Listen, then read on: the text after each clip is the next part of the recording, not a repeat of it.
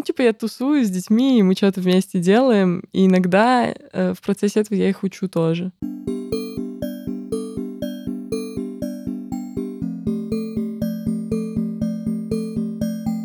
Всем привет, меня зовут Лев Пикалёв, это подкаст про людей. Здесь я встречаюсь с разными людьми, с ними говорю разным.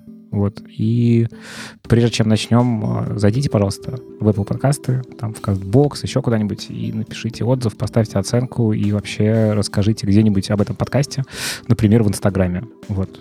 Прям можете меня затегать, все ссылки на меня в описании. Ну и вообще напишите мне какой-нибудь комментарий, приятно, это очень, очень радует. Вот. А сегодня у меня в гостях Лена. Привет. Привет. Как тебя представить, скажи? Как ты себя обычно? Вот тебя на вечеринке спрашивают. Лена, ты кто? Э, керамист. Керамист? К? Э, Или керамист? Керамистка. Не знаю, я, меня обычно не спрашивают на вечеринке. Я просто говорю, типа, я Лена. И все. И все. Ну, Лена Порфарфор все говорят. Угу. Потому что никто не говорит, что я Козлова. Угу. Почему-то. А, ну, в общем, да. Лена Козлова. Порфарфор. А, окей, а, ну, вообще, если... Представим, что на вечеринке тебя спросили вообще, ты кто? Как ты вообще о себе рассказываешь? Что я керамикой занимаюсь? Рисую, учу людей всякому. А в каком соотношении все это? То есть, типа, что главное? Ну, до недавнего времени пятьдесят на пятьдесят было керамики и учебы, угу. обучения. Сейчас керамика все захватила, расплылась во все стороны. Uh-huh. И больше места занимает. И рисунок чуть-чуть перестал быть совсем запущенным, потому что после того, как я выпустилась из универа, я почти не рисовала и лепила только потому, что очень надоело рисовать. Когда учишься на иллюстрации и выпускаешься, становишься иллюстратором, ты не хочешь быть иллюстратором иногда.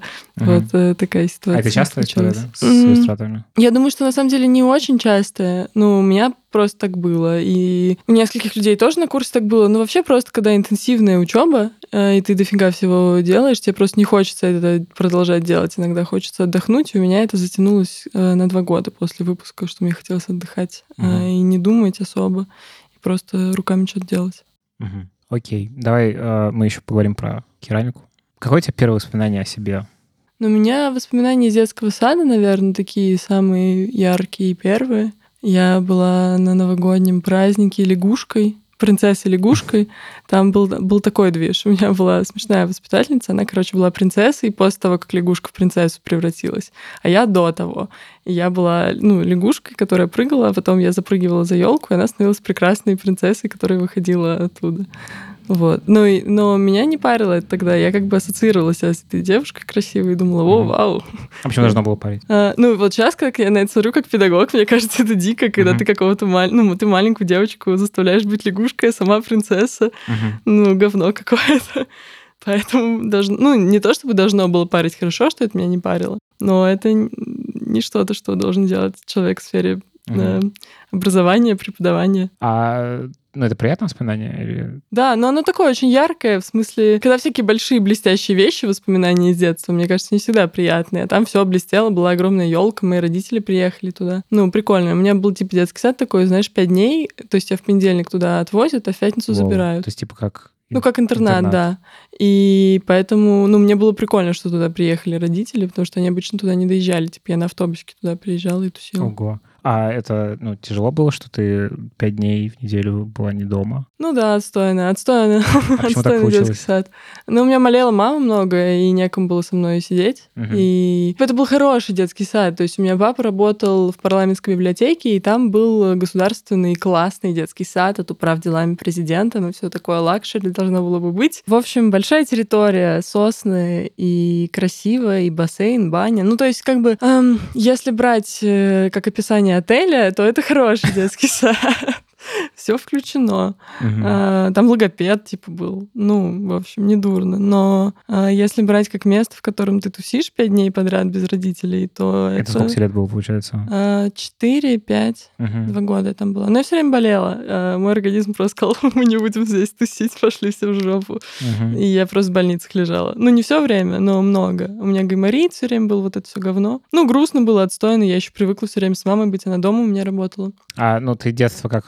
Скорее, с каким ощущением вспоминаешь? Ну, Ну, скорее, в смысле, там было много хороших воспоминаний. У меня были клевые отношения с родителями, и мы много на даче с ними тусили. И... Ну, короче, в целом образ детства в моей голове очень светлый и радостный. Но если вспоминаются конкретные события, то вспоминается, ну, говно всякое. Угу. Странное и стрёмное. Ну, это самые такие большие, яркие воспоминания. Как ты свои подростковые всякие штуки вспоминаешь? Типа, что тебе хотелось, что ты делала? Ну, у меня какой-то был лайтовый очень подростковый возраст. Мы с родителями как раз ехали от бабушки на новую хату. И как-то, ну, просто я была отличницей, мне нравилось учиться.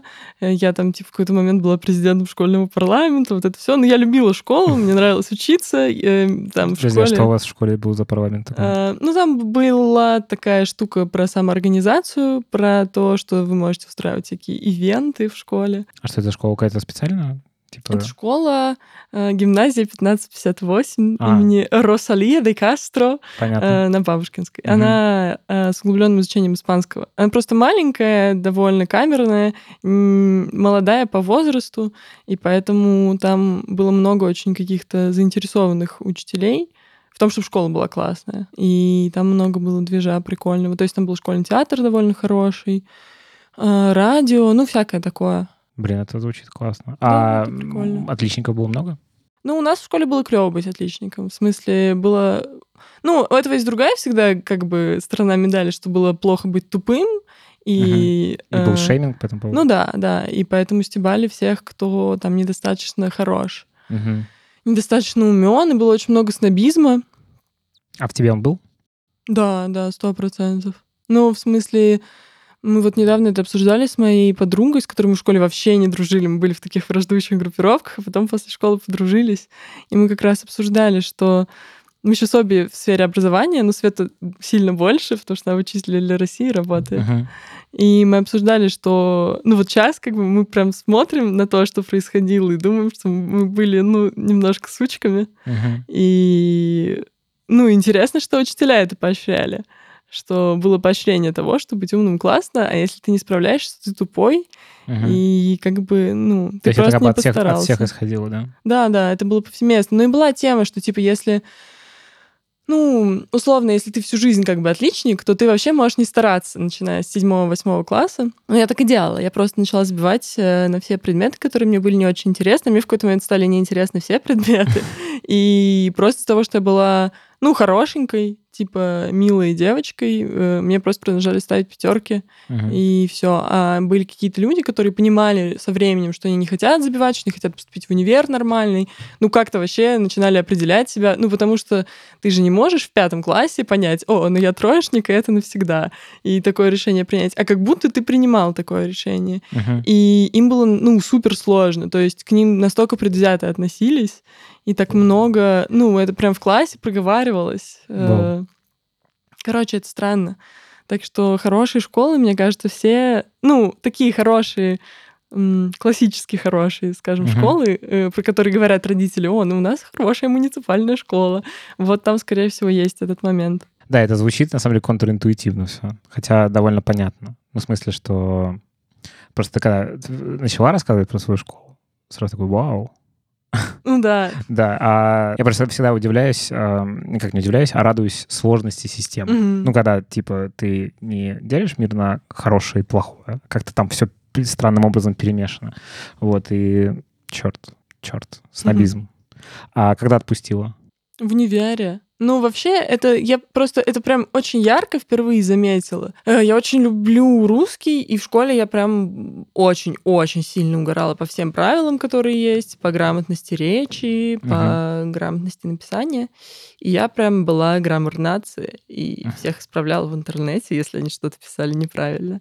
И я в какой-то момент себя на этом отловила в универе, когда я какой-то девочке собиралась сказать, ну, вообще-то кофе — это он, а не оно. И uh-huh. хотя так разрешили делать, это все равно неправильно. И как-то я поняла, что это так тупо, и ну, это вообще не имеет никакого значения, кажется. И я и, себе, и к себе стала попроще относиться, когда я делала какие-то ошибки, и к людям. Ну, и потом уже это стало повсюду распространяться. Я больше стала как-то чувствовать, ну, что что-то я хочу быть как-то попроще угу. без этого всего. А чем хотелось... Ну, у тебя были какие-то представления, чем ты хотела бы заниматься, вот когда ты в школе, в школе училась, да? Mm. Ну, кроме того, что исправлять людей в интернете. Я не, не то, чтобы хотела, это было мое призвание, это выше меня. Окей.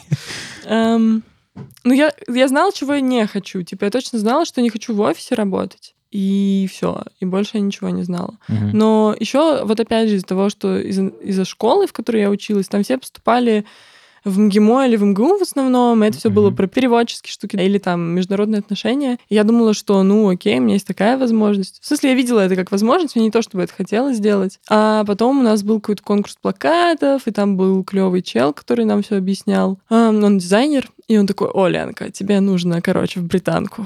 И я mm-hmm. такая: ну, раз вы так говорите, я схожу на день открытых дверей. Ну, это как раз был момент, когда я поняла, что мне ничего не нравится в школе, mm-hmm. что мне, в общем-то, ну, плевать и на оценки, и на информацию, которую мне рассказывают.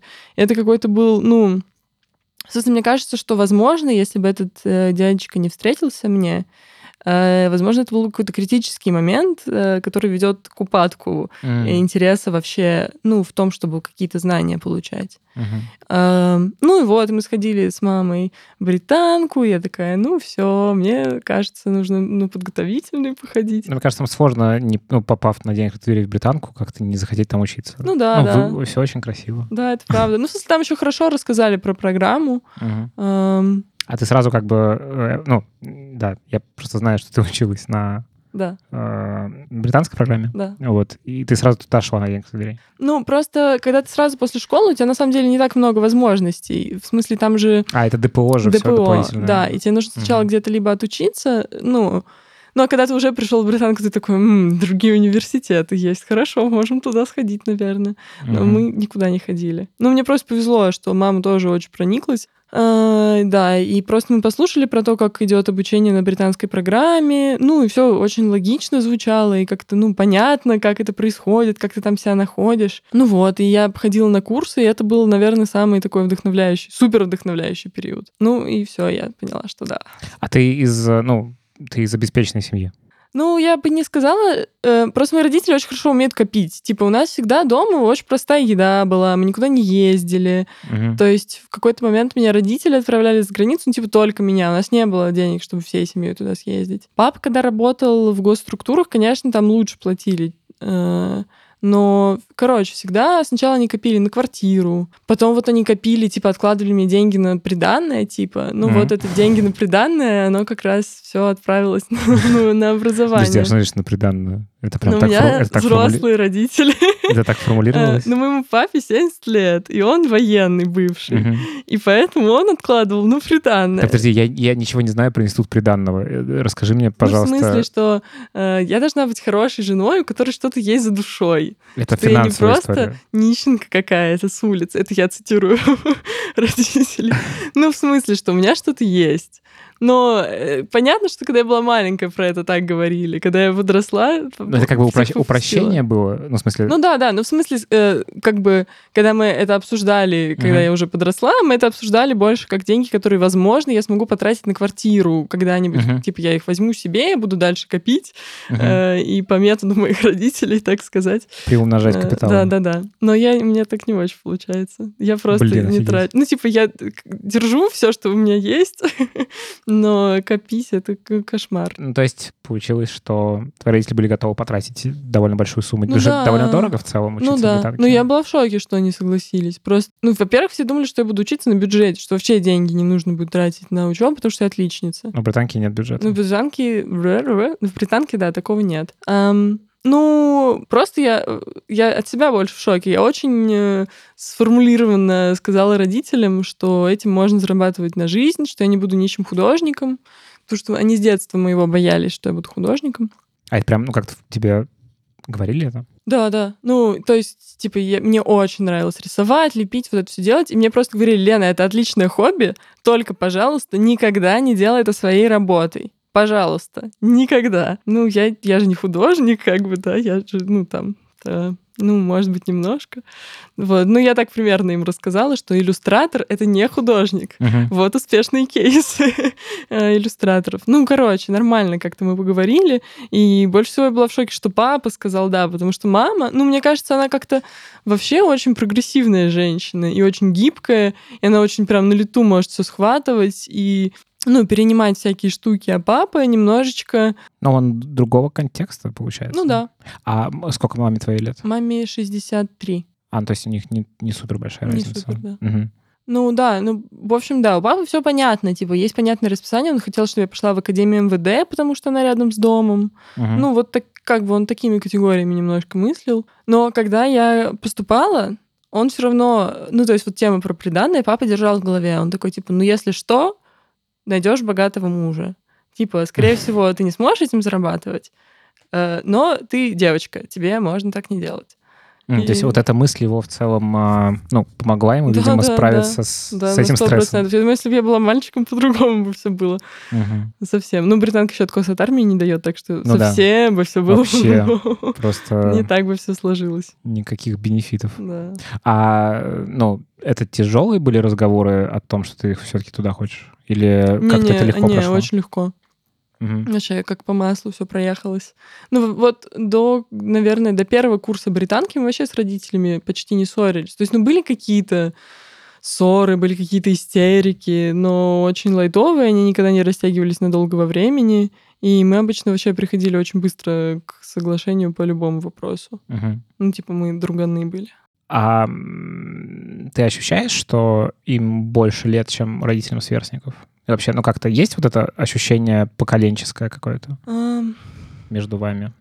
Ну, забавно, я как бы в общении с родителями это не супер сильно ощущала. А, забавно, что Лена, это имя, вот я стала замечать, когда уже подросла, что в основном женщины типа тридцать-тридцать пять лет зовут Ленами, потому что, видимо... Когда э, тебе исполняется тридцать-тридцать пять лет, ты, ты становишься Лена. Леной. Да, все, да. все okay. готово. Ну, в общем, в смысле, когда мои родители бы э, в детородном условном возрасте должны были рожать детей, всех тогда называли Ленами. И, видимо, это осталось с ними, и они решили меня тоже назвать Леной. А, то есть... Э, модная, я, я помню, прикольная была статистическая такая, ну, сайт был, где можно было по годам покликать, какие имена популярны в какие годы. То есть они как бы, ну, ты появилась позже, но они были в парадигме моды этого имени. Да, да. Блин, прикольно, кстати. Что ну, мама говорит, в смысле, что не поэтому, что ей просто очень нравится это имя, но нам же что-то нравится не просто так. Ну да, это же какая-то контекстуальная история какая-то.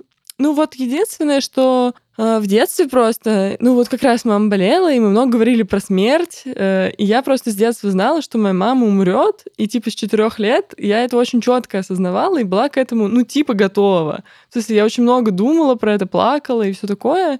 И в смысле, я просто чувствовала, что мои родители старше других, потому что они раньше умрут. Вот у меня такая была mm. как бы цепочка в голове, что они меньше проживут. Вот. А, ну, про маму больше. Про папу так я не думала, когда была мелкая, потому что он очень здоровый чел. Ну, а в общении у вас нет какого-то, ну, усложнения из-за того, что у вас большая разница в возрасте? Я просто думаю, что это не из-за разницы в возрасте. А, ну, в смысле, мама... С мамой у меня вообще, мне кажется, нет сейчас никаких усложнений. Мы прикольно общаемся. А с папой просто, ну, мне кажется, из-за того, что он военный. Mm. Типа, mm-hmm. такой классический, большой, здоровенный. Он довольно мягкий человек часто, но как будто у него есть профессиональная деформация, и mm. вот с ней тяжелее всего. Ну, я в своей голове немножко стараюсь отделить, типа, от папы, mm-hmm. чтобы, ну, не думать, что мой папа плохой человек. А в чем, в чем это проявляется? Если... Ну, просто ну, он не знает, что у тебя есть личные границы. И он очень хорошо умеет давить на болевые точки. Причем, мне кажется, вообще несознательно. То есть он находит болевую точку и давит на нее до тех пор, пока ты не сломаешься, а потом говорит, типа, ой, ну что-то ты расплакалась, ну мы не будем продолжать этот разговор. Ну и как бы, когда ты это видишь, как паттерн поведения, это немножко ужасает. Uh-huh. Uh, ну, это нездоровое какое-то дерьмо. Но... Но мы говорили очень много про это просто с отцом. И мы какое-то время не общались. И спустя вот это вот все uh, он чуть-чуть начал понимать, что, типа, мне кажется, что у меня есть личные границы. Вот так. Ну, то есть, что как бы их на самом деле нет, но раз я так думаю, для меня это важно, то он может постараться. Uh-huh. Ну, нормально. Меня устраивает То есть, такое. Как бы, здесь случилась какая-то, ну, условная точка понимания. Ну, получается. Да. Блин, это все супер интересный опыт, мне кажется. А ты, ты себя чувствуешь взрослый? Наверное, да. Ну, я вообще не уверена, что значит, типа, быть взрослым. Ну, в моей голове, короче, когда я совсем-совсем не чувствовала себя взрослой. Быть взрослым — это когда ты зарабатываешь какое-то количество денег, тебе его хватает на то, чтобы жить, ты можешь оплачивать коммунальные услуги, есть э, и занимать деньги друзьям. Uh-huh. Вот, это в моем понимании хватает на жизнь. Эм, ты сам заботишься о своем здоровье, и ты заботишься о здоровье еще какого-то чего-то другого, кого-то другого. И, ну, вот у меня есть собака, я забочусь о ее здоровье, я забочусь о своем здоровье и оплачиваю коммунальные платежи. Ну, просто еще... Короче, в нашем доме я самая взрослая, поэтому я немножко чувствую себя взрослой. Скажем так. Но это немножко детское, как будто бы, да, мерение взрослости. Ну, это про ощущение. Взрослее других, значит, ты взрослый. А у тебя был щелчок какой-то с этим связанный? Ну, в смысле, вот что ты, типа, ну, у меня прям есть конкретный mm-hmm. момент, когда я понял, что, ну, все, типа, это вот... Типа. А что это за момент? У моей бывшей девушки, когда мы жили вместе, у нее была кошка старая, которой там что-то лет шестнадцать-восемнадцать, в общем, у нее случилась, случилась онкология. Вот, и мы долго, год длилось, что... Мы там, ну, типа, у нее была открыт, открытая рана, которую, ну, операцию делать там было бессмысленно. И, короче, мы за ней ухаживали, меняли ей пеленки. Ну, короче, ну, вот это все довольно физиологично, типа, неприятно. Ну, в общем, на самом деле, это не тот момент, когда я почувствовал себя взрослым. Я просто контекст обрисовываю. А момент, когда я почувствовал себя взрослым, в общем, когда кошка умерла, и, ну, надо было, ну, разрулить всю эту ситуацию. Ну, типа, там, взять труп кошки, завернуть его куда-то и, там, типа, найти место, куда его отнести. Ну, тем более, просто мы обычно, когда у нас умирали домашние животные в семье, мы, типа, сами хранили их где-то, но сейчас это все про- проще сделано. То есть можно там отнести в ветклинику, там mm-hmm. есть услуги по кремации. Короче, ты идешь, типа, на сайт, э, mm-hmm. ищешь, где ближайшее, берешь труп кошки, типа, раз... там, платишь эти деньги, отдаешь, и как бы, ну, вот ты... Это случилось в мой день рождения, там, два года назад, двадцать восьмого января. Вот. И я в этот момент ощутил себя просто... Ну, я понял, что, типа, ну, как бы, эти моменты все разрулили мои родители обычно в моей жизни, когда у нас умирали домашние животные. И я э, в, в эти моменты максимально абстрагировался. И внутренне, и внешне. Ну, то есть, как бы, я такой, вау, mm-hmm. охренеть. Вот. А тут, типа, mm-hmm. я взял это и сделал. При том, при том, что я даже не понял... То есть я в детстве представлял себе, вот что со мной должно случиться, чтобы я взял это и сделал. Ну, там, типа, не знаю, взял руками труп кошки, например. Ну, то есть, типа, меня эта мысль максимально пугала. А тут у тебя включается какая-то автоматика, ты такой, ну, надо, типа, зарешать этот вопрос. Типа, и ты идешь, делаешь. И это было очень странный день рождения, потому что, ну, прикинь, да, тебе исполняется... Причем, по-моему, да, это мне исполнилось тридцать лет. Очень символично. Тебе исполняется тридцать mm-hmm. лет, и ты как бы утром э, берешь труп кошки, относишь его на кремацию, а там вечером э, с двумя друзьями сидишь в кафе и типа с очень странными мыслями и ощущениями, значит, э, там mm-hmm. как ты с ними коммуницируешь. Короче, блин, вот я прям mm-hmm. понял, что это mm-hmm. щелчок. Вот. У тебя было что-нибудь такое? Mm, наверное, не было. Мне кажется, что это какой-то очень плавный был переход. В смысле, был момент, когда я почувствовала, что нужно делать все самой, и что я с этим, кажется, могу справиться. Это когда я переехала жить отдельно uh-huh. на дачу. А, ну, наверное... Вот, я была, короче, на Камчатке в походе. Я вообще не ходила до этого никогда в походы. И все очень там пошло странно. Я ногу повредила, все такое. И вот... Э, короче, так получилось, что меня оттуда вывозили вообще какие-то левые люди. И катали меня на крыше тачки. И было супер весело, и супер опасно. И я почувствовала, что вообще из любой ситуации можно как-то нормально выйти, и вот как раз переехала на дачу на этом вайбе. Вот, наверное, я сейчас, короче, говорю и думаю, что просто как будто бы... Ну, я себя одновременно чувствую взрослой и ребенком, что, типа, есть разные роли. Ну, короче, угу. что это шкала, что, ты, что я не, да, не, да. не на пике все время, а я все время по этой шкале еложу, иногда скатываюсь совсем к детскому, что... Ну, и что иногда это вообще замес. Ну, то есть вот та ситуация, например, я хотела это описать, какой-то взрослый поступок, uh-huh. но по факту я делала супер какие-то, ну, опасные, рисковые вещи с незнакомыми людьми, у которых было оружие, потому что они все были ментами, как выяснилось там в процессе, когда они меня везли. Uh-huh. И они стреляли по уткам. А я без связи на Камчатке еду с ними. Uh-huh. Ну, типа... Если бы я была взрослым человеком, таким, не, из, ну, из книжки про взрослых людей, знаешь, я бы сказала, так, наверное... Энциклопедия взрослого человека. Да, нужно уйти отсюда. Ну, в смысле, короче... Не, мне кажется, что здесь разница, ну, детский подход как бы не думать о последствиях, а взрослые думать о последствиях и принимать их. Ну, типа, принимать ну, да, ответственность да, за них. Наверное, да. Наверное. А, блин, просто вот мне еще... Вообще мне нравится тема с детьми, когда... Ну, есть такая штука, называется безопасная опасность. Я просто очень много про нее говорю а каждый раз, такое? Когда я говорю. Это так смешно, безопасная опасность. Когда детей учат, чтобы они могли сами определять риски. То есть, например... Ну, часто там детей, особенно мамы, запрещают им прыгать откуда-то с высока на дерево, залезать, uh-huh. потому что боятся. И вот э, в идеальном мире нужно давать детям это делать, uh-huh. подстраховывать их, э, но так, не чересчур, чтобы они сами понимали, что если они упадут, они упадут. И постепенно, ну, ты через опыт понимаешь э, границы своих возможностей и uh-huh. риски, которые ты на себя берешь, и все такое, и последствия. Ну, вот это вот все у тебя выстраивается в голове. И... В общем, мне кажется, что это у меня не ассоциируется со взрослым возрастом, потому что как будто это что-то, чему мы с детства учимся, так или иначе. Кто-то меньше учится, кто-то больше, там, ну, гиперопека, может быть, у родителей, все такое. Шлем для ребенка есть такая тема. Да. Чудовищная. Да, да. Ну, в общем, наверное, я просто много думаю про то, что такое взрослый, что такое ребенок, и мне сложно uh-huh. это как-то однозначно определить. Ты учишь детей? Угу. Ну, сейчас э, мало учу, но вообще я работаю Такой с детьми. Такой был опыт, да. Ну да, ну учу, наверное, неправильное слово. А как? Ну, правильно? Как будто, знаешь, типа, когда ты учишь, ты что-то вот передаешь очень понятное, и они нау- научаются у угу. тебя еще. Ну, типа, я тусую с детьми, и мы что-то вместе делаем, и иногда э, в процессе этого я их учу тоже. Вот так, наверное. Ты ну, описываешь сразу и- идеального преподавателя, если что, мне кажется.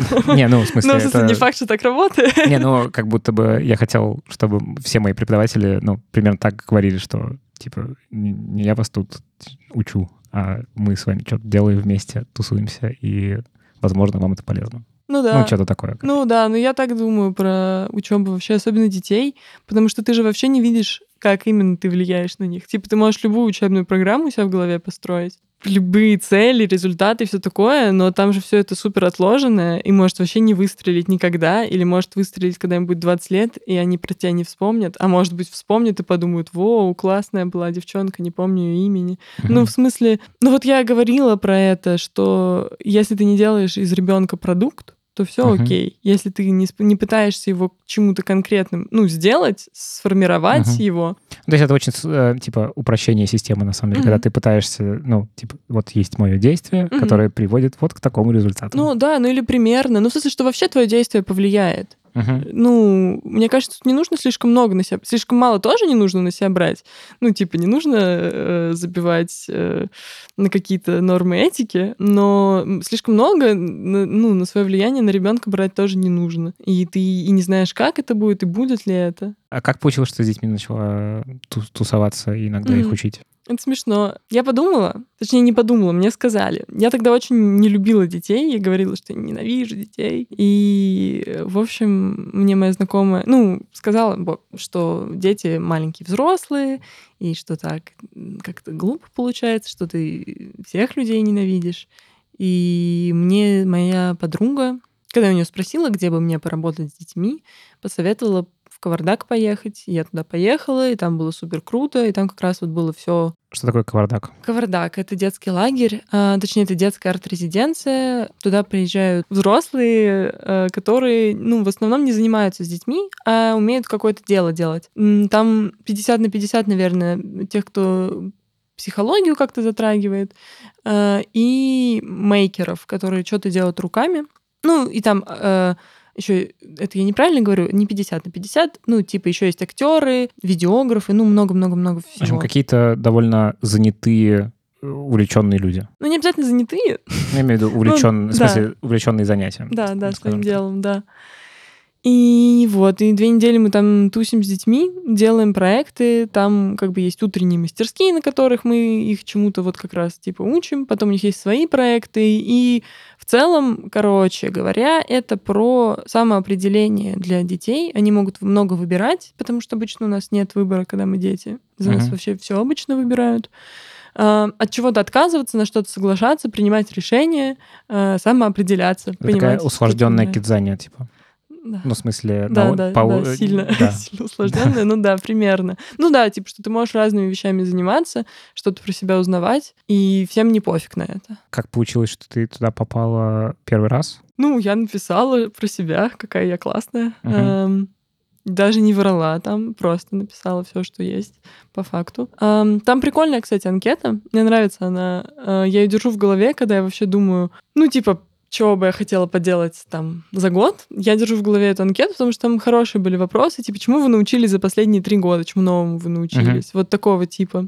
И это, ну, хорошо определяет как будто бы без лишних, uh-huh. без лишних дополнений, подходишь ты или нет для проекта. Ну и там были всякие вопросы про то, как ты вообще воспринимаешь образование, как тебе кажется, нужно общаться с детьми. Ну и вот, и я туда приехала на неделю в первый раз. Это, ну, страшно было? О, да, я вообще, когда утром проснулась, я думала, что я не пойду на автобус. Там еще написали, ой, автобус перенесли с одного места на другое и на час куда-то, а я не захожу на... У меня такая есть особенность отстойная, что я могу не заходить в социальные сети никогда. И даже перед каким-то важным мероприятием я не буду ничего проводить. Такая, ну, мы договорились, все, мы договорились.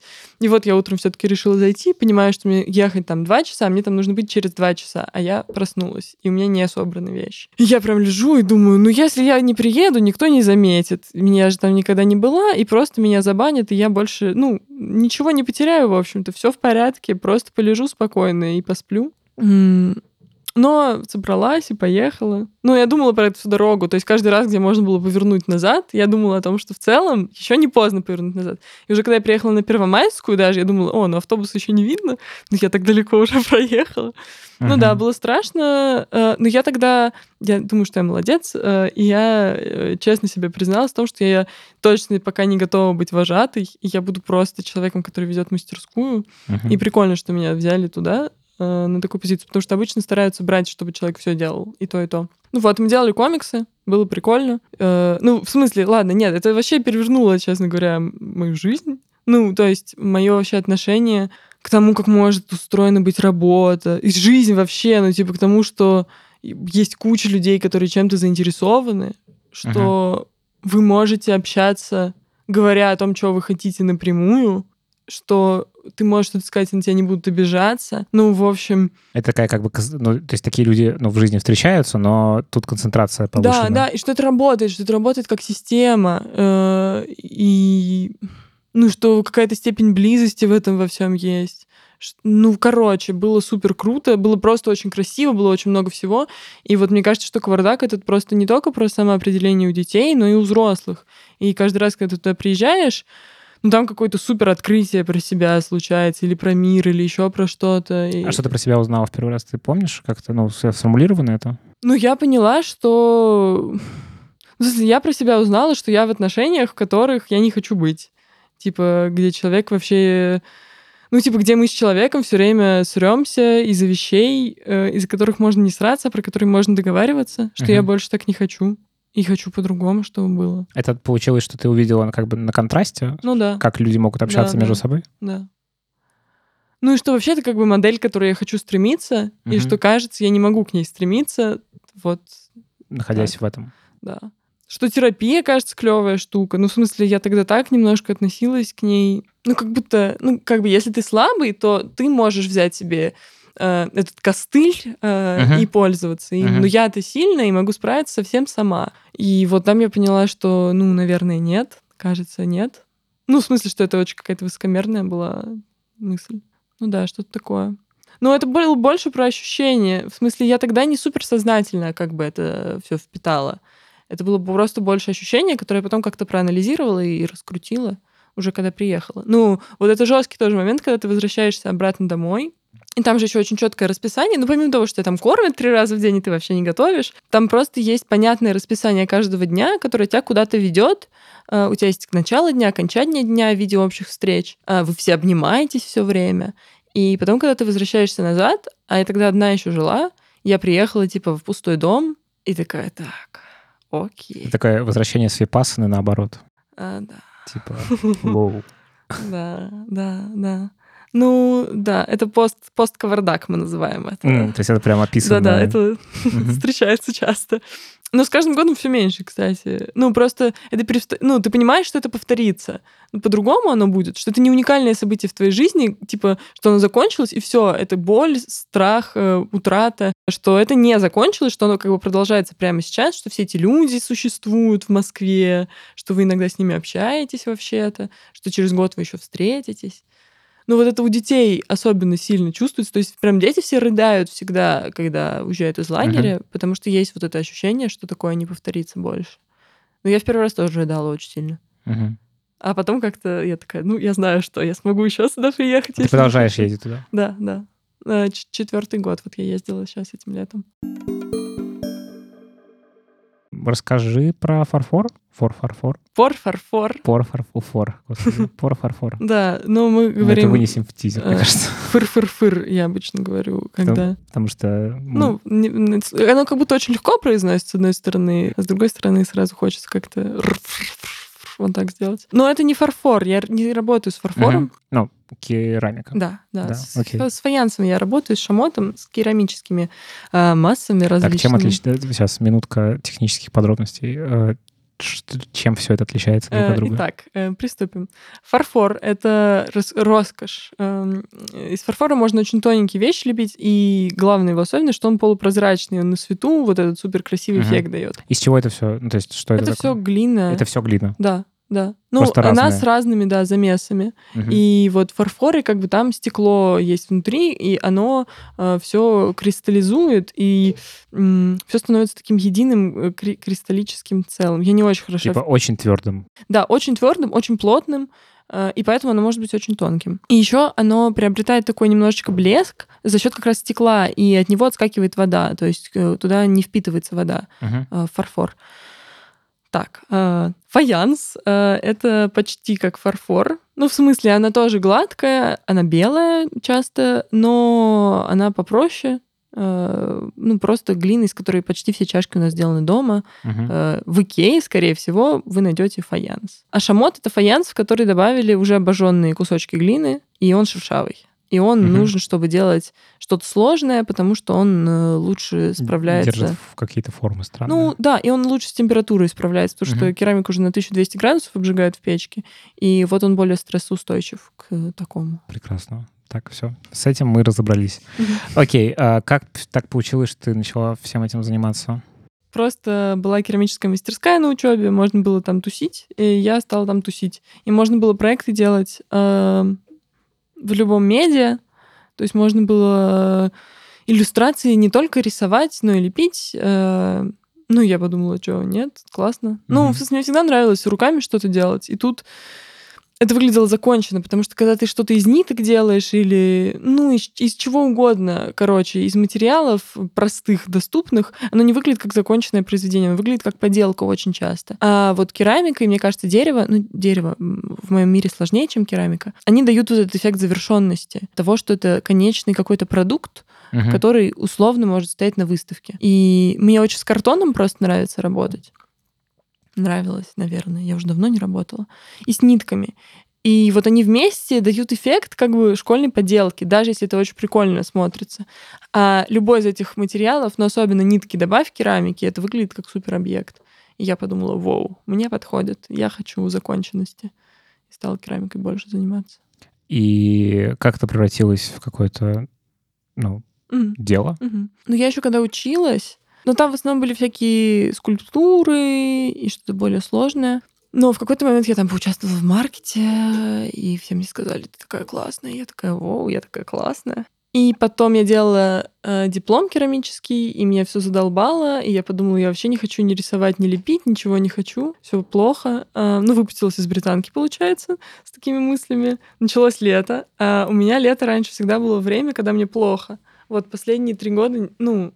Два, получается, года не так. Но обычно лето — это время, когда можно много порефлексировать, эм, и когда у тебя нет понятного дела, и это типа каникулы, и можно было бы отдохнуть, э, но случается не так. Ну вот, и у меня такое же лето как будто бы началось, но из-за того, что я сначала поехала в одно место преподавать, потом в Кавардак поехала подряд, Типа, знаешь, с перерывами там два дня, ты все постирал, все шмотки, они высохли, ты собрал и снова поехал. А, а потом еще через два дня я поехала в Ереван, меня туда пригласили в TUMO Studios. Это такое место, короче, TUMO — центр для детей. До восемнадцати лет э, в Армении, в нескольких городах есть. И тема в том, что дети туда могут бесплатно приходить и учиться чему угодно. И там супер оборудовано все. Там стоят типа компы в огромном количестве, есть э, для звукозаписи студия, куча музыкальных инструментов. Это очень спонсируется всеми э, армянскими бизнесменами, которые живут не в Армении. Ну, типа они все такие... Так. Mm-hmm.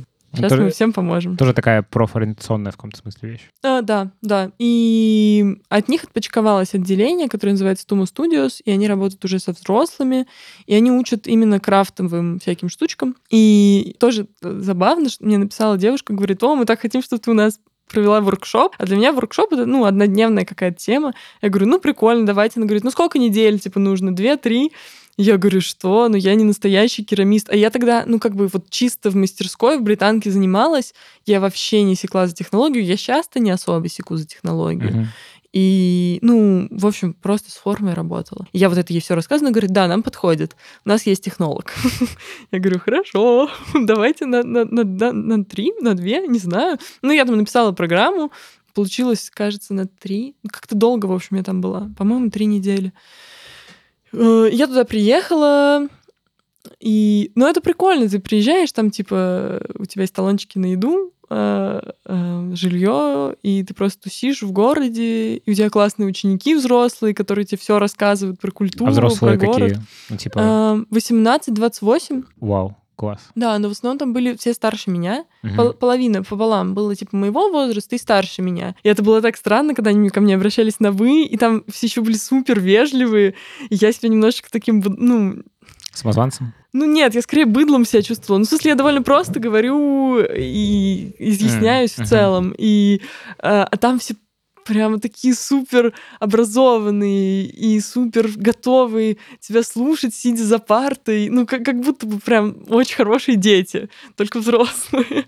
И мне было неловко иногда от этого. Но нормально, интересно, классно. Ну и, в общем, случилось какое-то во мне... возобновление интереса к глине. Я помню, что первую неделю я вообще не трогала глину. Ну, мы там развитием концепции занимались, я чуть-чуть показала, как работать, но они работали, а я сидела и смотрела, как они работают. А потом что-то как-то я тоже ее потрогала, что-то сделала со всеми, обожглось. Я такая думаю, ну ладно, очень красиво получилось у всех, у меня тоже красиво.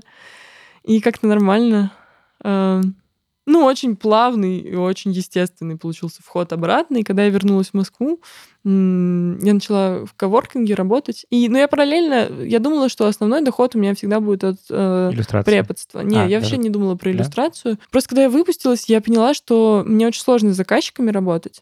Не потому, что они там много правок присылают, потому что я очень переживаю, и я прям вся трясусь на протяжении всего заказа, что вот у меня когда-то получилось, а сейчас не получится, что какие-то есть ожидания от меня, я их не до конца вижу и знаю. Ну, и мне было очень тяжко, и я подумала, что, наверное, с таким настроем лучше этим не заниматься, потому что я все время тупо себя изводила и грустила. А с керамикой не так. Ты как бы уже все сделал, и у тебя это могут купить, могут не купить. Если человек покупает, у него точно совпадают ожидания с тем, что ты сделал. Нет тут возможности. Ну, в общем, мне не страшно. И нет правок. Ну, правок нет тоже, это да. Правда. Это супер.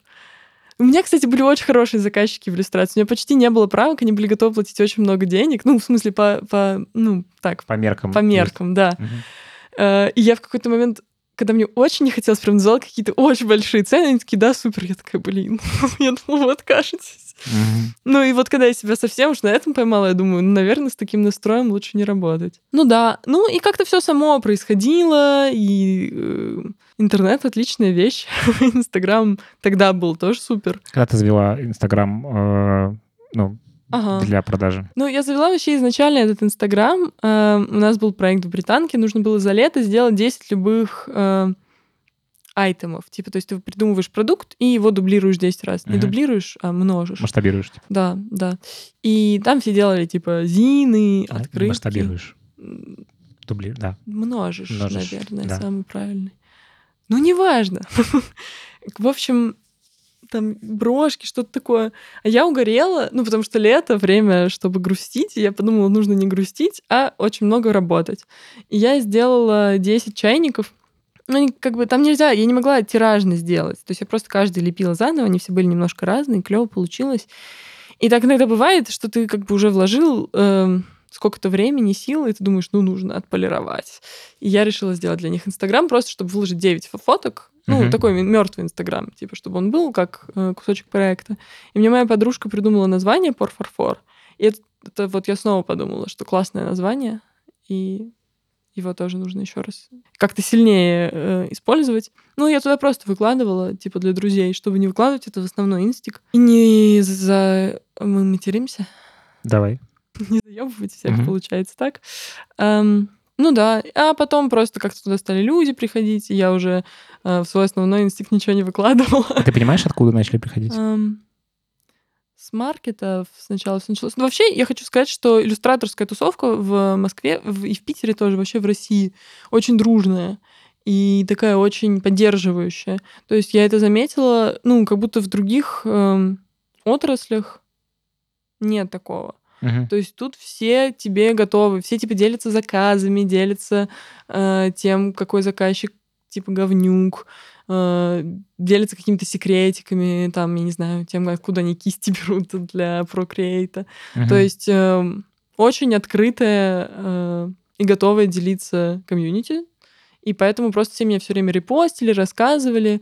Э, и, ну, я тоже про всех рассказывала, как-то такое сначала была такая волна, потом, э, я помню, Никсель Пиксель мне написала и говорит: «Лена». А я написала, было какое-то, опять это лето, это лето, э, у меня вообще не было денег. И я такая, блин, блин, блин, у меня вообще нет денег. И я написала про это в Инстаграме, и Ника написала. Говорит: «А вы знакомы были где-то?» Ну, мы так знакомы, вот как раз по какому-то типа фестивалю. То есть, ну, мы очень мало общались, просто знали, что мы есть. И она написала: «Лена, сделай нормальную, типа, вкладку, где ты рассказываешь все о заказах, я тебя репостну, и у тебя будут деньги. Все будет uh-huh. нормально». И реально так и было. Я просто написала, что я беру заказы. Ника это репостнула, и мне пришло какое-то количество людей, я просто начала брать заказы. Ну, и там дальше, типа, просто сарафанное радио срабатывало. Ну, и были какие-то кейсы. Э, ну, просто когда какой-то человек меня репостил, какой-то человек, у которого была подходящая аудитория, и много людей обо мне узнавало, и переходило какой-то волной. То есть такое более-менее органическое, органическое все. Да, да. Да, но это очень хорошо работает. Ну, вот меня спрашивают, типа, есть ли у меня хейт, э, есть ли у меня какой-то негативный фидбэк, его почти нет, просто потому что люди, ну, приходят только те, которым это нравится, а те, кому не нравится, ну, не оказываются как бы...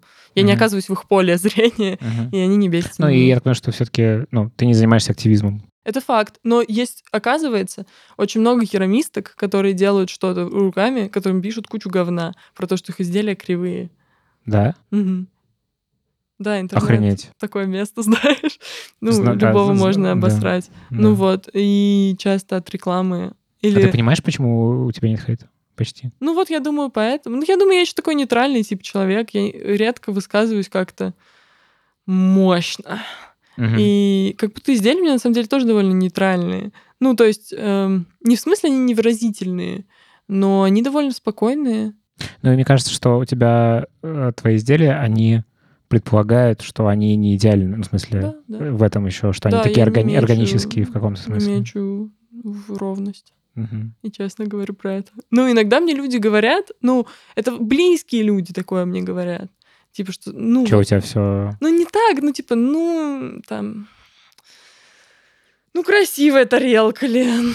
Ну, да. Я говорю, что, не бесит, что кривое? Ну, типа, да, бесит. Но я не обижаюсь на такое. Ну, в смысле, это же нормально. Ну, да. Ну, мне больше, конечно, нравятся люди, которым нравятся мои изделия. Я понимаю, почему мы дружим. Ну, в смысле, э, как будто мои изделия про меня. И когда человека бесит, что они кривые, скорее всего... Все типа, мои... а что ты такой кривой, типа, да? Ну да, ну а я реально кривая. Ну, типа, я много такого делаю. Ну, так обычно и бывает, что вот эти все вещи, они бесят людей, которых бесит изделие. Ну, и все равно при этом можно дружить. Просто офигеть. Сложнее. Офигеть. Офигеть. Реально офигеть. Ну, типа... А ты очень себя ассоциируешь с тем, что ты делаешь? Не, не очень. Нет? Ну, просто я понимаю, что... М- Ну, то есть я понимаю, почему мои изделия такие. Ну, они такие, потому что я такая. Но я очень хорошо... В смысле, для меня это даже никакой не составляет сложности отделить себя от изделия. Мне, наоборот, нравится, что это какие-то вообще просто вещи. Мне нравится процесс. Вот процесс прикольный. Потом от вещи нужно избавиться. Ее нужно куда-то деть. Uh-huh. Ее у меня могут купить. Супер. Это порадует человека. Вот, вот в этой цепочке... Ну, это просто, короче, вещь, которую uh-huh. я произвела из-за того, что я делала процесс. А скажи, они... Ты, ты, у тебя меняется, меняется твой объект со временем? Mm-hmm. И насколько это сильно связано с твоими изменениями вообще, если это происходит? Я думаю, они больше меняются просто от э, наработки навыка, во-первых, от того, что закрываются какие-то штуки, которые я хотела закрыть. Ну, типа, условно, я там сделала форму, которую мне хотелось, она получилась. Я думаю, воу, так можно? Можно, значит, еще какую-то надстройку над этим сделать. Uh-huh. Ну, просто развитие происходит каких-то идей, которые где-то вокруг. Ну, я думаю, они стали чуть более лощеными со временем. Чуть менее крив... Ну, короче, там кривота стала более, более сознательной. Более профессиональная кривота. Ну да, да. Uh-huh. Ну, в смысле, более... Ну, типа, что она специально там. Управляемая. Да, что она uh-huh. там не просто так появилась. Потому что я прям четко помню э, Крис, который у нас глава иллюстрации в Британке был, Кристофер Рейнбоу. Он прям говорил, он мне давал фидбэк, так вот почему-то так всегда получалось. Он хороший препод, он очень хороший глава э, отделения, он супер крутой чел, но э, каждый раз, когда он давал фидбэк, он давал его как будто вообще другому человеку. Uh-huh. Типа, это хороший фидбэк, но я вообще его не могу применить в жизни. Куда его девать, непонятно. И вот он мне все время давал фидбэк, что типа, Лен, ну твои изделия как будто немножко незаконченные и недошлифованные. Вот посмотри, там вот есть типа вот такая девчонка, она на курс старше, вот посмотри, а у нее вообще другие изделия, они вообще про другое. Я каждый раз такая, ну да, Крис, спасибо. Спасибо за фидбэк. До свидания. Ну вот, вот примерно такое было. А к чему я это говорила, я не помню. Про изменения тебя. А, и... ну да. Ну и вот uh-huh. сейчас как будто действительно я стала больше контролировать это и больше чувствовать, где я хочу это сделать, где не хочу, где я хочу довести до какой-то супергладкости. Ну, uh-huh. короче, такой поиск, и он... Ну, вот, поиск сужается. Типа... А, то есть как будто раньше у тебя была очень большая поляна вариантов? Угу. А ну, сейчас ты понимаешь, куда... Да-да, и... тема просто уже становится. Угу. И это вообще, мне кажется, может быть незаметно извне, но ты просто сам... В, в, ну, ты чувствуешь, что стеночки сужаются. А там есть точка какая-то? Я думаю, нет. Ну, знаешь, как типа, как перспектива. То есть она как бы есть, но ты чем к ней ближе, тем она дальше, тем она дальше а вокруг угу. тебя снова все широкое. Угу. Вот, мне кажется, так. А от чего ты вообще кайфуешь в том, что делаешь? Угу. Мне нравятся вот все процессы... Сейчас объясню нормальным языком. Мне нравится, что есть алгоритм понятный, что ты сначала достаешь там, ну, там, мнешь глину, трогаешь ее по-всякому, раскатываешь, лепишь, через день ее нужно срезать, чтобы она более ровной была, там, типа, подшлифовать. Потом она ставится в печку, после печки ты ее расписываешь, что есть вот это вот все. Понятный и процесс. Типа. Мне от этого очень кайфово. И он очень приятный на каждом этапе. Глина такой материал еще, который меняется очень сильно. То есть она сначала очень мягкая и теплая, а потом она когда подсыхает, и там есть такое кожетвердое состояние, она похожа на толстую кожу такую, ну, в смысле, uh-huh. не человеческую, а uh-huh. какого-нибудь животного. И ты можешь прорезать в ней всякое, она уже холодная, и она другая, и она хрупкая потом становится совсем. Когда ты ее обжигаешь, она твердая становится. Ну, вот это вот все, это очень красиво. Ты очень тактильный человек, да? Да. Ну, и, и это еще как за временами года наблюдать. Типа, ты так остро это чувствуешь. Вот я на даче обратила внимание, что намного острее видно смена времен года, и это супер кайфовый процесс, за которым ты наблюдаешь. И вот с керамикой тоже, как будто ты прям видишь э, изменения, которые к чему-то... Да, идут. У тебя как раз... Я сейчас просто ты сказал про дачу. Мне кажется, у тебя гораздо больше сигналов э, изменений. Ну, потому что в городе, когда ты находишься, у тебя очень много статики, угу. типа неизменяемого. И все серое. Ну, да, и ты как бы ориентируешься на что? На деревья, если они есть. Угу. Ну, и на какие... Ну, прогноз погоды. И, и на одежду людей, да, условно. Да. Да. А у тебя есть какое-то, ну, состояние прям вот, типа, потока какого-то, где ты отключаешься? Да, бывает. Эм... От чего? Ну вот когда я леплю всякие сложные вещи, которые я не знаю, как... Это вообще всегда самое интересное, когда ты не знаешь, как сделать, и тебе нужно придумать. И так и в работе с детьми, и в керамике, в чем угодно. Вот когда нужно решить какую-то задачку, и она мне по силам. Вот если она мне не по силам... Это фрустрирует. Не, да, не получу я удовольствия от этого никакого. А, а это как бы экспериментальным путем все происходит? Да, да. А, да. Но я примерно понимаю, что мне по силам. Угу. Типа я вижу примерно свой потолок, я стараюсь слишком яро не прыгать выше него, потому что я расстраиваюсь. Ну, я больше расстраиваюсь, когда мне кажется, что я вижу свой потолок, а он ниже. Вот это совсем ужасная ситуация. Ну, такое редко бывает. Эм, ну, в общем, вообще недавно я поняла, что сейчас для меня рисование больше про радость и удовольствие. Mm. То есть если мы говорим прям про супер радость, удовольствие, для меня это рисование сейчас. Потому что керамика — это место, где я, типа, деньги зарабатываю. Так или иначе, все равно я думаю про то, что это в конце купят. И нужно бы это так сделать, чтобы это купили, чтобы оно не лежало у меня и не бесило меня. Потому что когда долго вещь лежит, больше месяца даже, мне вот прям она мозолит глаз, я вижу, что она здесь, что она никуда не передвигается, я ее ставлю в какое-нибудь другое место в мастерской. У меня очень мало поэтому вещей вообще остается. Я все либо... Короче, если не покупают, я просто дарю друзьям или меняюсь с какими-нибудь другими людьми, которые что-то делают. Потому что как будто некуда иначе ставить, бесит. Что-то я про рисование. Вот рисование — супер удовольствие, потому что как раз вообще ты не думаешь про то, что в конце это нужно кому-то продать. Ты просто делаешь, ты думаешь про результат, он должен типа меня устраивать, но он только меня должен устраивать, и все. А может вообще меня не устраивать, и ничего страшного. А ты избавлен от академичности в рисовании? В смысле, у тебя не было этого mm-hmm. опыта, да? Mm-hmm. И ты, получается, училась рисовать очень свободно всегда? Ну, типа, изначально. Ну, да. Или у вас был... Ну, в Британке, наверное, была какая-то академическая штука. Ну, такая. Ну, типа... Ну, там всегда это сбивает сильно. У нас был лайф-дроуинг, с натуры мы рисовали. И это был первый... Это скетчинг, типа, или что это? Ну, да. Ну, и длительные тоже были постановки. Ну, когда ты людей рисуешь голеньких. И это было прикольно. Ну, во-первых, типа, голое... Ой, голое тело такое, которое просто стоит, ну, как мясо. Ну, странная тема. Тебе по-другому начинаешь смотреть на голое тело. Ну что так можно вообще на него смотреть? Угу. Ш...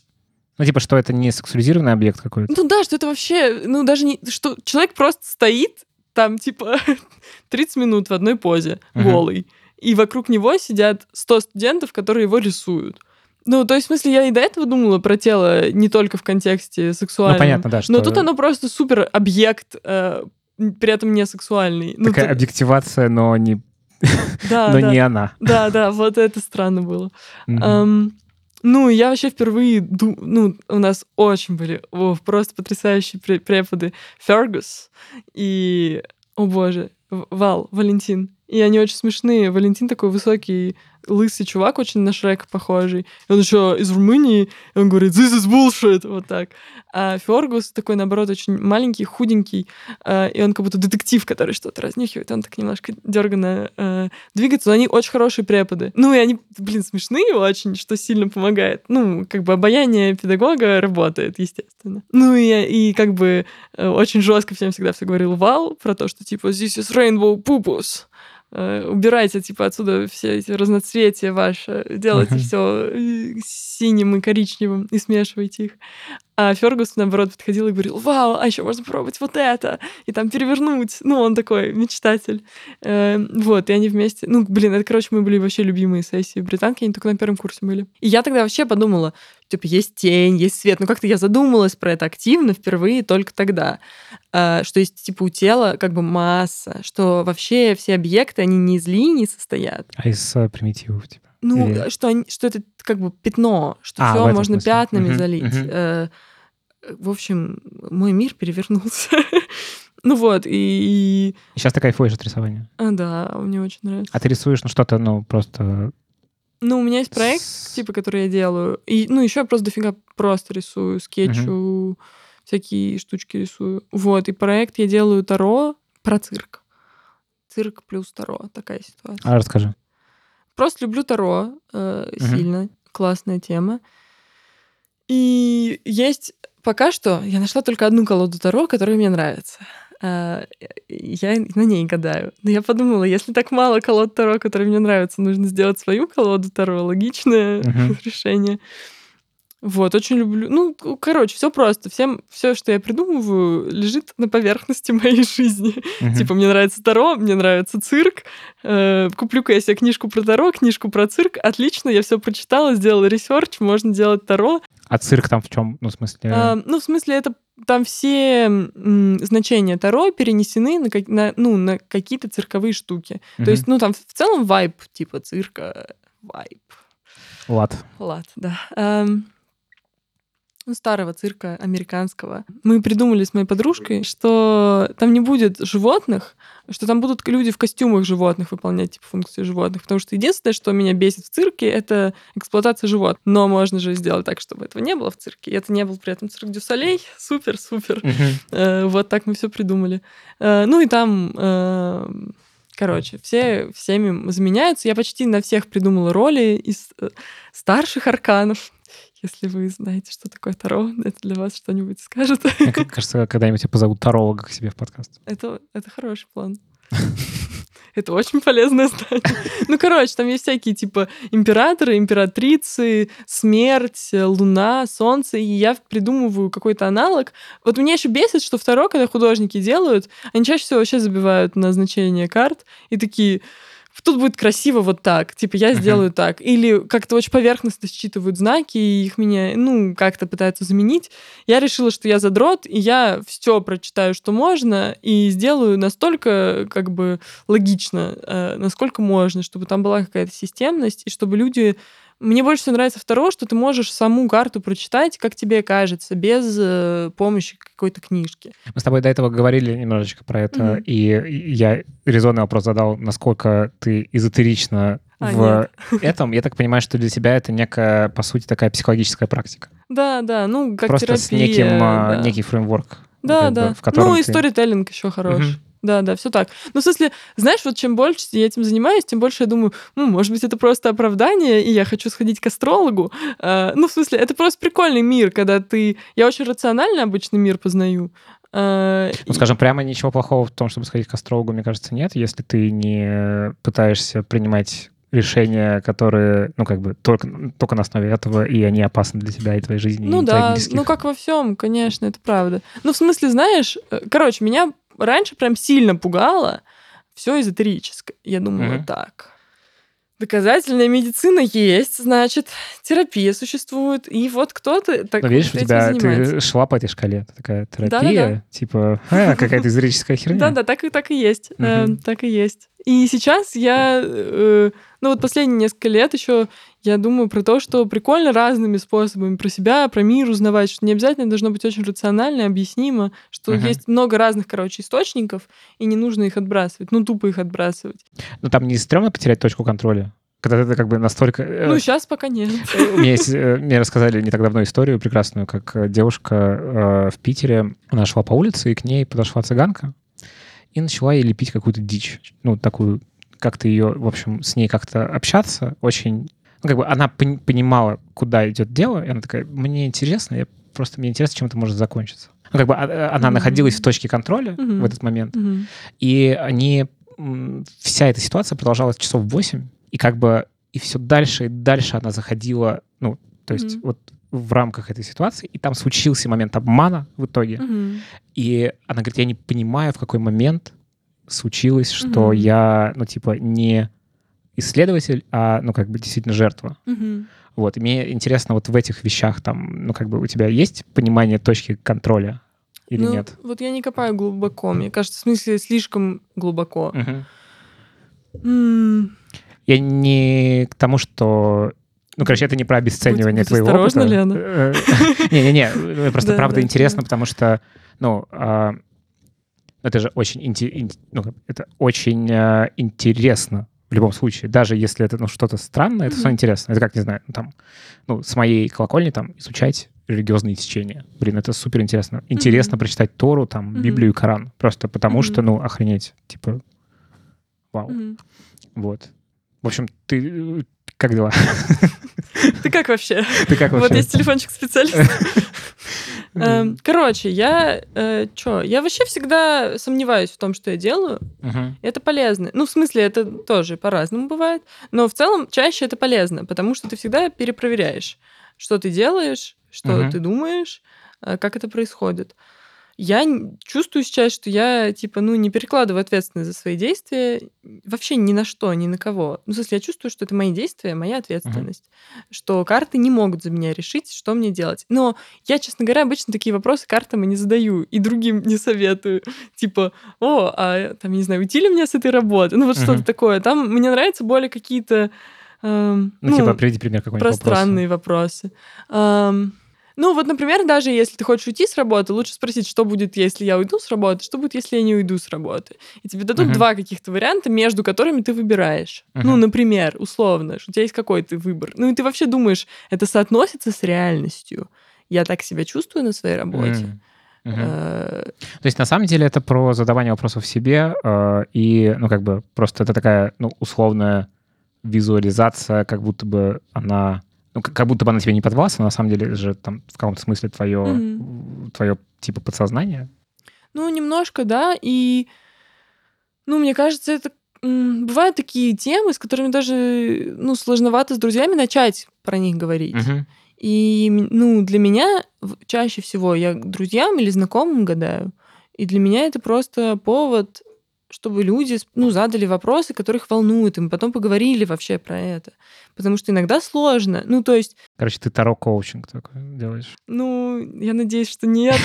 Не, ну что, коучинг, наверное... Блин, это тоже дискредитированная тема, мне кажется. Ну, типа, таро-терапия, мне кажется, лучше, как это можно описать. Ну, я, в смысле, я не думаю, что я терапевт, я не обладаю должной квалификацией. Но я думаю, что я нормальный друг, слушатель и все такое, и что я могу... Ну, могу, короче, с человеком поговорить, чтобы ему было получше. Вот, uh-huh. мне кажется, таким навыком я обладаю.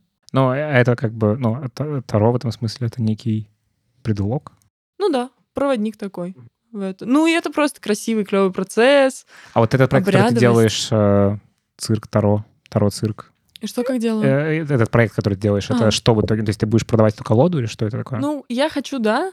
Я хочу сделать колоду и продавать ее. Но я стараюсь не думать про то, что я ее буду продавать. Я иду, что... в смысле, сам проект заключается в том, чтобы сделать колоду, да. и дальше, ну, что-то...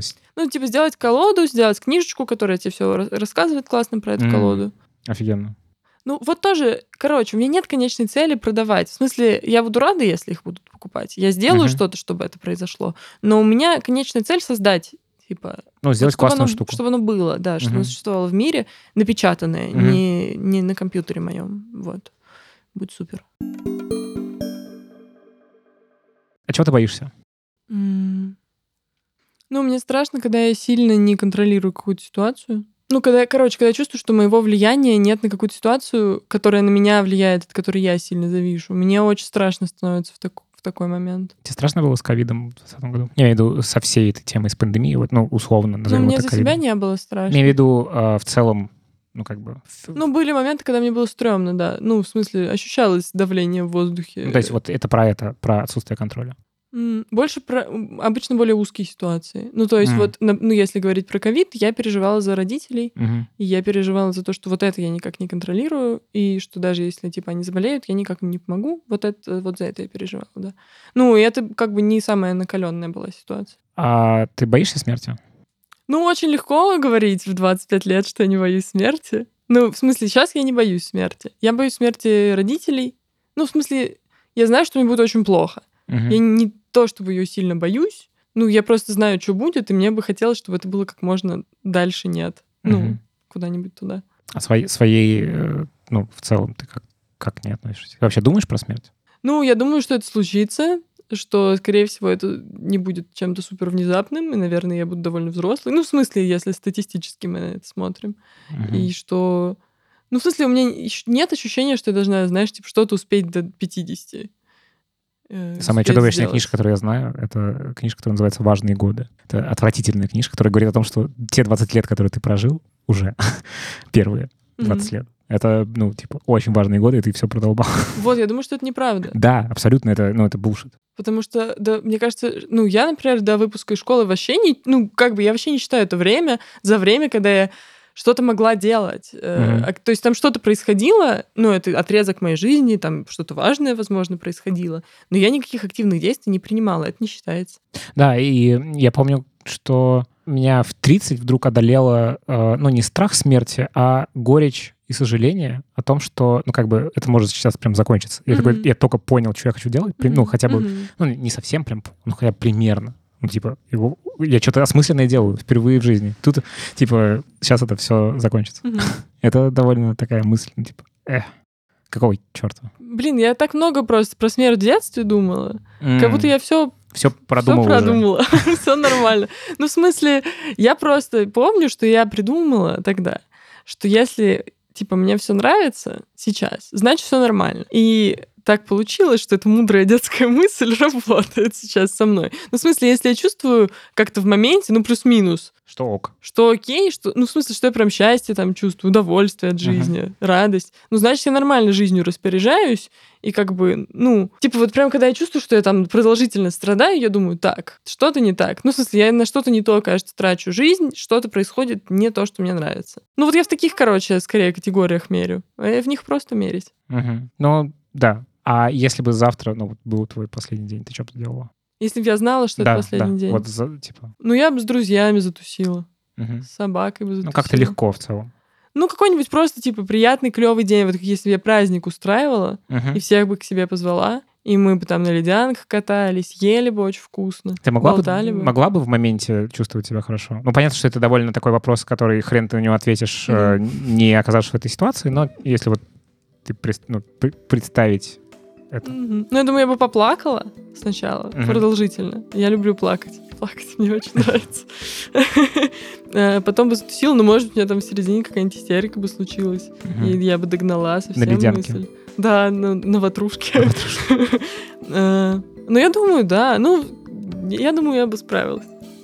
Класс. Ты счастливый человек? Да. Надо развернутый нужен ответ. Ну да, я думаю, что я счастливый человек. Я больше... Ну, короче, радость вообще больше, как будто по размеру, чем остальное. И, да, получается, я счастливый человек, следуя логике. Спасибо тебе. И тебе спасибо. Это все? Это конец? Да. Хорошо.